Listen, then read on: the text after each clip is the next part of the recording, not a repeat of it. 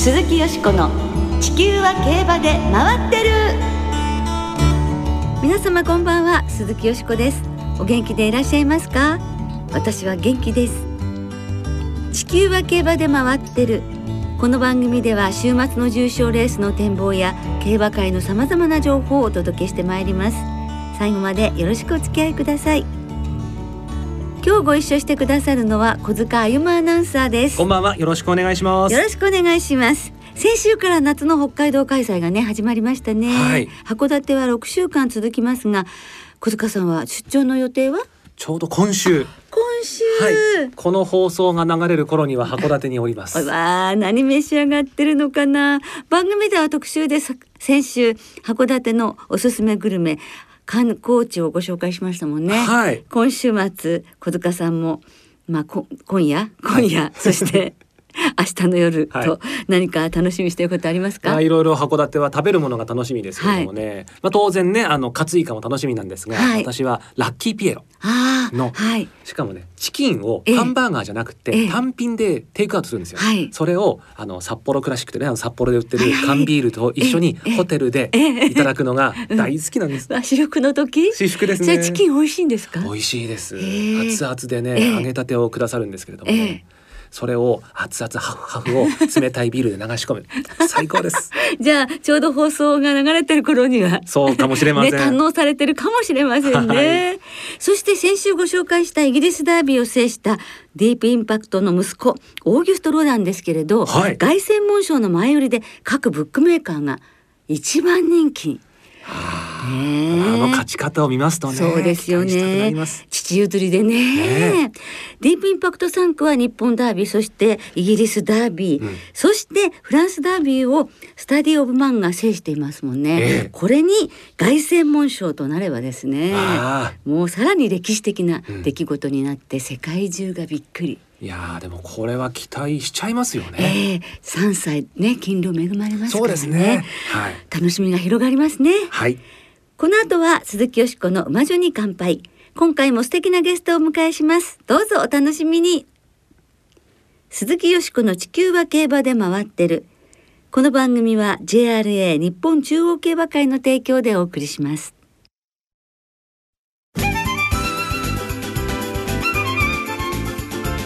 競馬界で活躍する女性たちをご紹介。鈴木よしこの馬女に乾杯。ということで今年3月にスタートしました鈴木よしこの馬女に乾杯。今回も素敵なゲストをスタジオにお迎えしてお送りしてまいります。このコーナーはよしこさんが競馬界で活躍する女性をお招きして普段は聞けない話をじっくりお聞きしようというコーナーです。そうです、はい。私がね競馬始めて40年ほど前はあの男性ばかりだったので女性がとても少なかったです。どんどんどんどん女性ファンが増えて音楽やファッションの話のように女性同士でおしゃべりができたらいいなってずーっと思ってましたがもう最近はそれが叶いましたでしょ、はい。ですからねもう長くなってる方をちょっとゲストに迎えして いろいろねあのファンの方はよくご存知なんだけどでもどんな素顔なのかなって思われてるような方を今日はご紹介したいと思います。はい。かなり長い期間グリーンチャンネルのキャスターを務められているあの方です。はい、もう可愛らしさがずーっと続いてらして、はい。そして明るくてねまあ頭脳明晰。そしてあの滑舌がいいんですよ。羨ましい。はい、素敵なお嬢様です。はいそれではご紹介しましょう。競馬キャスターでタレントの岡部玲子さんです。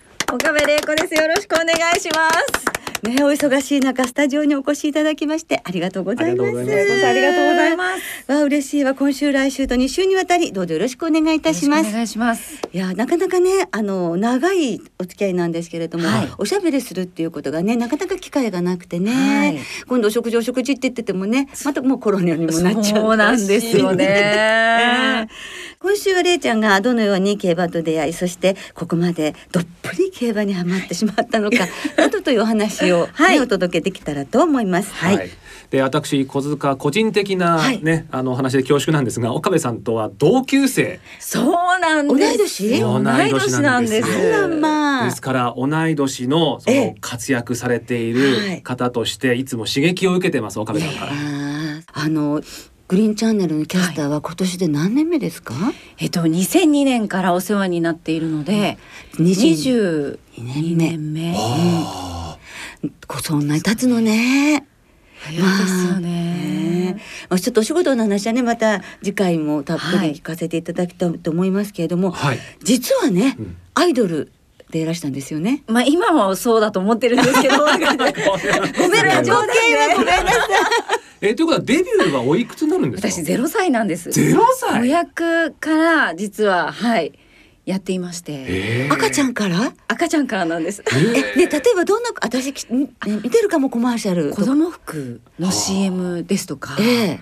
はい、あとはまあちょうど5歳6歳ぐらいですかね。おかめ納豆のおか CM、まあ、初代。おかめ納豆が多分できた時の最初の CM え。ーどんなこと覚えてらっしゃる？かすりの着物を着てそれこそ馬がいる、あれ長野？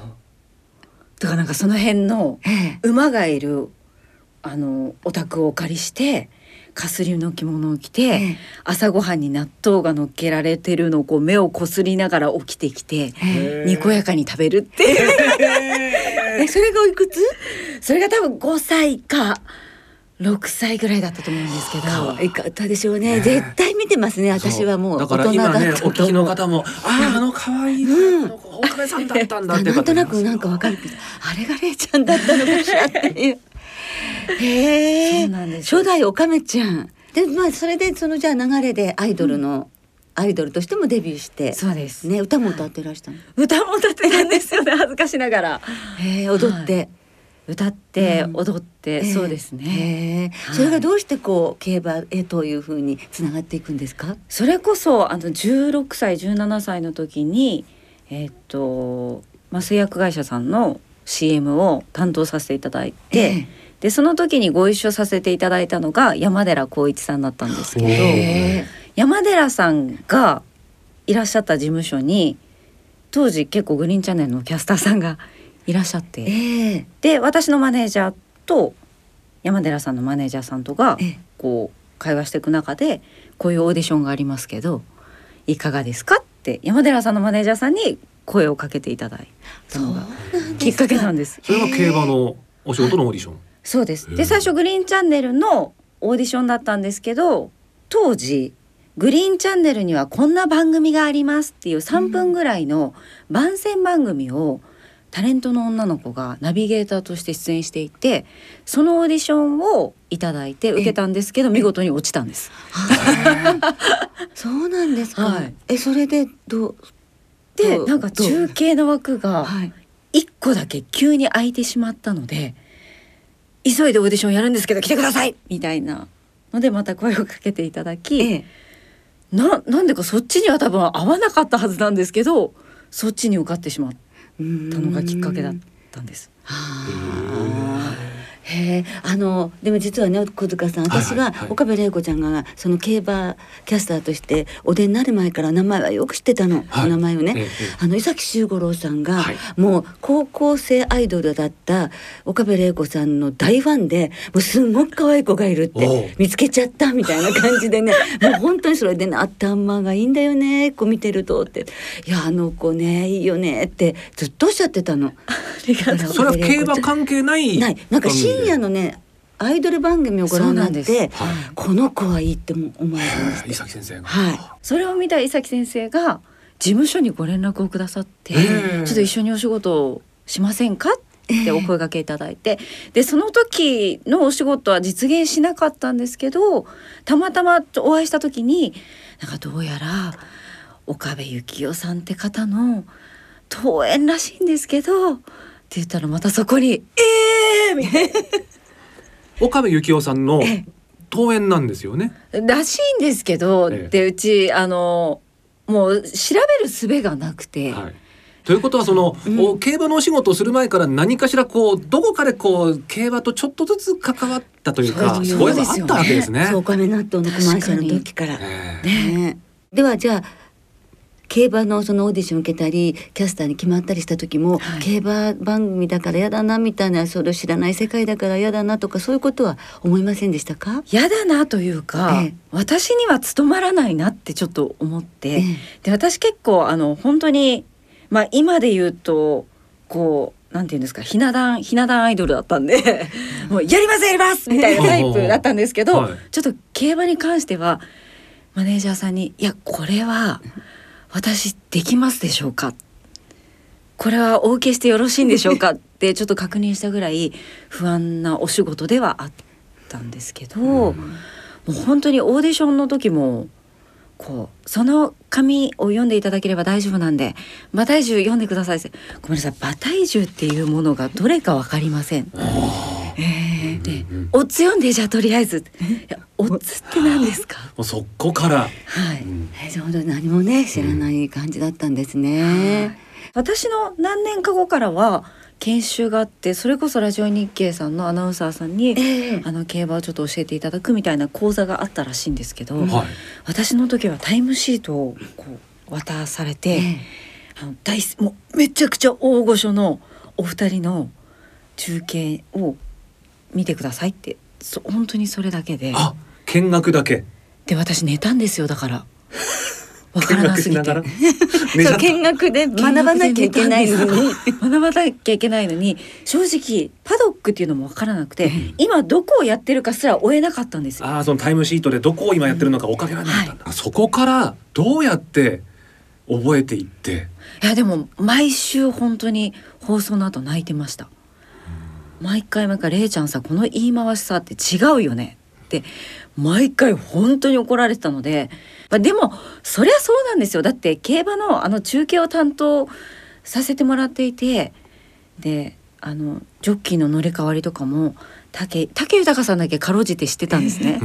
で武豊かっこ57って書いてあるのを見て武豊さんって57歳なんですか？めっちゃ若いっすよねみたいな。えーそんな若く見える57歳います？みたいな。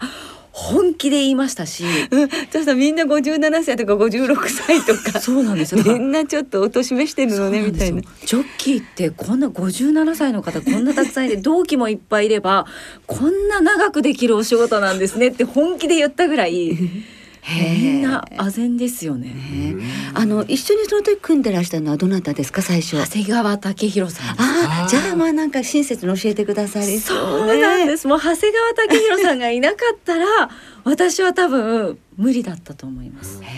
本当にあの結構スタッフさんは厳しかったんですけど、うん長谷川さんはもう恥ずかしいと思わなくていいから何度でも聞いてくださいと。これもう一回聞いたら恥ずかしいかなっていう思いは捨ててくださいと。うん。何度でもいいから聞いて言ってくださって、ーええ。はい。まあある意味厳しかったそのディレクターの方もはい。恩師だけれど、そうなんです。まあ長谷川さんも大恩師っていうことですね、はい。大恩人というか、ね、そうなんです。だから今でもやっぱり予想するときにすごくやっぱり長谷川さんの教えてくださったことがポイントになってて勉強のポイントとして必ず全部ってまあ18頭出れば18頭のまあ人気馬じゃなくても長所と短所を必ず一個ずつ書いてきてごらんっていうふうに言われていいことかもしれないですね。はい。でそうしたら人気馬の資格とうん。人気薄のもしかしたら長所が出てきて馬券にもつながって楽しいかもしれないし、実際に伝える側として聞く側としてもあの多分そういったポイントで聞けるからとりあえず18頭の長所と短所を書いてきてごらんっていうのを、あはい、ーでそれを守ってずっとそれはなさってたんですか？はい。あで必ずあの打ち合わせの時にーうん。ここのレースのポイントはどこだった？でうんじゃあちょっと人気馬でここが不安だなっていうところと人気薄でこの馬が面白いっていうのを挙げてみてっていうのを言ってくださって、ええ。毎毎週それを控室でやっていただいてました。はい、これはあのもしかしたら今聞いてくださっているリスナーの方も、あ真似してみようって思われた方多いんじゃないかしら。ですね。ね。うん。ね。いいこねこと教えていただいた感じがはいしますよね。でもそうするとあの学んでいくこと、その長所短所を見つけていったりするうちに、はい。こう好きになっていきましたか？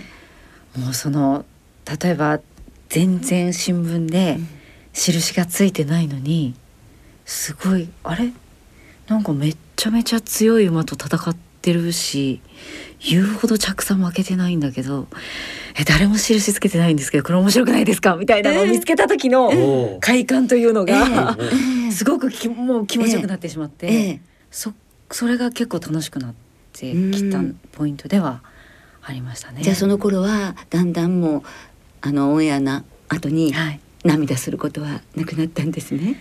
そうですね。でもやっぱりそのきっかけになるレースが出てくるまでは毎週本当に泣いてましたきっかけになるレースははい何ですか？私2002年の、えっと、桜花賞はい。なんですけど、えっと、当時やっぱりあの女性キャスターに新聞社さんが来てくださって女性キャスターが選ぶなんかこの推し馬みたいなのを紹介したいので、って言って聞きに来てくださったんですけど私新聞見てどの馬がいいとか全然わからなくてとりあえず周りから藤沢和夫厩舎のサンデーサイレンスタンクのもう岡部さんがまたがる馬に。おに二重丸つけとけば間違いないからって言われて桜花賞はシャイニンルビーって言ったんですよ。ええはい、はい。そうだったんですけど結局レース終わってみたら北海道競馬出身の13番人気のアローキャリーという馬が勝ってそれこそ年齢が同じの池添健一騎手が初 G1 制覇で、はい。ええでこんなコンビが世間をあっと言わせているっていうのに感動しまして。はい。で私もそのアローキャリーはもちろん力があったから勝ったんですけどでもその時はノーマークにしてた方がやっぱり多くてでもこうやって地道に地道にしっかりと経験を積んで自分に力をつけてたらもしかしたらノーマークでもみんなをあっと言わせられる瞬間が出てくるのかもしれないな私もこんなことしてられない頑張んなきゃって思ってそこからなんかガッと入ってたんですよ。いい話いです。そうですか。そうなんです。だからそれがきっかけとなって本当になんかこう背中を押してもらったというえか、えああ、それでデュランダルも好きでそうね、池なんです添健一騎手そうなのね。んです。たまたままああの年齢も同じということもありましたし池添騎手やっぱりなんかちょっと個性的な馬に乗ることがうんうんうんええすごく多くて。でそれこそデュランダルも短距離でえもう絶対この短距離でこの最高峰から絶対かわしてこられないでしょっていうところから勝つし、うん。でスイープ投手も大好きだったんですけど、はい。ええ。でもスイープ投手も春はなかなか惜しいところで結果が出せていなくて、で秋に爆発したみたいなのがあって、なんかそれもなんか男馬を任すまでいったっていう。そうですよね。はい、それがなんかちょっとかっこよくてでたまたま本当に同級生っていうか年齢が同じ池添騎手が乗っててっていうのがあって、はい、結構いろんなところでこうツボになることがあって追いかけてはいましたね。ねえ、ああとてもねそういう素敵なお話からね好きになっていったんですね。はい。あの一つだけちょっとねどれだけ熱心にされてたかっていうお話の一つで、はい。れいちゃんは確か競馬ブックのあのサイズに合わせた本棚作ったんですよね。ええあのおへあのお家にねあの競馬ブックを並べとくために。週刊競馬ブックあの雑誌のサイズで。はい。そうです。ギャロップを並べとく あとはあの競馬の漫画「ダービージョッキー」っていう漫画が大好きで、もうあ本当初心者の方ダービージョッキー読んでもらいたいです。そうそうそう。あ竹豊騎手が監修した漫画なんですけど、そうあれを並べるために本棚を買って実家に、もうだからそのアローキャリーの桜花賞からどんどんどんどんとはい。のめり込んでいったわけですね。専用本箱を持つまでに。ね。はい。素晴らしい。はい。はい、えー、もっとお話聞きたいですが続きは来週。そうですね。では来週もどうぞよろしくお願いいたします。よろしくお願いいたします。岡部玲子さんでした。鈴木よしこの地球は競馬で回ってるここからは週末に行われる重賞を展望していきましょよしこさん先週予想されたエプソムカップははい。生まれん5等ボックス見事的中。うい。やおめでとうございます。10点で25.1倍という。はい10点買いだから1点300円買いました。やでも25.1倍ですから。プラスプラス 大幅プラス。はい、ありがとうございます。この流れで。はい頑張ります今週は日曜日東京競馬場でユニコーンステークス阪神競馬場ではマーメイドステークスが行われます。まずは東京で行われるユニコーンステークスの展望です。はい。金曜正午時点東京は天候晴れ芝涼ダートややおもで梅雨なんですけれども週末は雨の心配なさそうですね東京はねはい、はい。さあユニコーンステークスはよくさんどんな見解ですか？はい、なんか楽しみなメンバーが揃いましたよね。ね。将来を担うね、うん。ダート界の三歳馬たちですが、はい。あの4頭をピックアップしました。はい。グレートサンドシー、それからブライアンセンス、ペリエール、ヘンリー、うん。みんなね強い勝ち方をしてる馬たちですけれども、この4頭の馬連ボックスに、はい。西のカシミヤこう一点、頑張れ馬券で単服を買いたいと思います。はい小塚さんは私はですね7番のサンライズジークが東京で過去2勝しているので、ええ。コース代わりで東京に戻ってくるのはいいんじゃないかなと思ってちょっと人気ないですけれどもね。2戦2勝ですもんね。はい。期待したいと思います。はい。さあ続いて、えー同じく日曜日阪神で行われますマーメイドステークスを展望していきましょう、はい阪神と言いますと。はい。今ですね阪神競馬場でえ。JRA とウエストコーストブリューイングがコラボしたオリジナルのビールが販売されております。はいでそのビールを、ええあの送っていただきまして、はい先ほどこのスタジオにもですね、はいあのビールがやってまいりましてキンキンに冷えてましたね。ちょうど今日東京暑いですからね、はいビールが美味しい気温になってますけれども、ええーよしこさんと私ではい一口いただきました。そうです。いかがでした。はい、もうね甘くってフルーティーなんですよね。うんとても飲みやすいです、はい。夏にぴったりだと思いますね。だいぶあのこだわって作られているそうであの特設サイトにはその辺のこだわりがえムービーになってあの紹介もされてますんでね、はい。皆さんぜひご覧いただきたいと思います。はい、お願いします。はい、さあマーメイドステークスが行われる阪神なんですが金曜正午時点天候晴れ芝ダート量こちらもしばらく雨が降らなさそうだと。そんな予報ですね、はい。えー牝馬によるハンデ戦、はい。マーメイドステークスこちらは淑子さん予想はいかがですか、はい、トップハンデですけれどもウインマイティーですね。うん。あの勝てば連覇ということになってそれは史上初だということなので、はい。なんかねさらに力強くなった気がするのでウインマイティー、それからサンカルパシンシアウィッシュストーリアビッグリボン、うん。この5頭のこちらボックスでいきたいと思います。はい。マレンです。はい。はい、さあ小塚さんは？私は今名前が上がりました。ビッグリボン。はい、うん、これはねおばあさんが私が大好きなロンドンブリッジだった。ので、えーはい。そうね。もうそろそろねえ重賞に手が届きそうなところまで来てますんでね、はい。もうあともうちょっとの奇跡の妹ね。はい。はい、期待しております、はい。それではリスナーの皆さんからいただいた予想もご紹介しましょう。お願いします。東京ではウォッカさんからいただきましたよしこさん先週のエプソムカップジャスティンカフェとルージュエバイユの的中お見事でした嬉しい、ありがとうございます。今週も予想的中を願っていますはい。マーメイドステークスはシンシアウィッシュとビッグリボンとストーリアの3頭ボックスで勝負します平成生まれの矢部くんさんユニコーンステークスはアイファーテイオー藤懸貴志騎手久しぶりの重賞制覇へ頑張れ頑張れ。マーメイドステークスはビッグリボン前走はあと少しの差だっただけに今回こそ頑張れ奇跡の妹頑張れ。オーサムエアプレーンさん。マーメイドステークスは一走おきに好走するストーリア、ユニコーンステークスはペリエールが本命です。関谷うまいもんさんマーメイドステークスはウインマイティーを中心視しています。格の違いを見せつけてほしいです。中堅さんユニコーンステークスは横山武史騎手2週連続重賞制覇に期待してブライアンセンス。マーメイドステークスは51キロの斤量が魅力。シンシアウィッシュを狙います、ポカポカ湯たんぽさんはあユニコーンステークスペリエールマイルに戻れば実力発揮。マーメイドステークスは格上挑戦。サンカルパ中山コースで好走歴があるので内回りコースで実力を発揮してほしいです。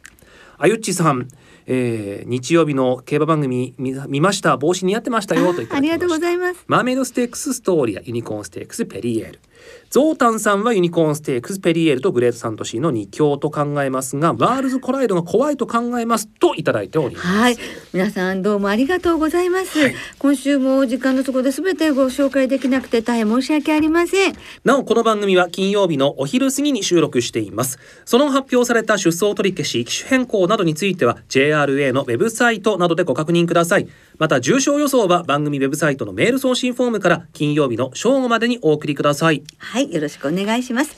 来週はいよいよ上半期の総決算 G1 宝塚記念の展望を中心にお届けいたします。お聞きの皆さんの予想、ぜひ教えてくださいね。お待ちしています。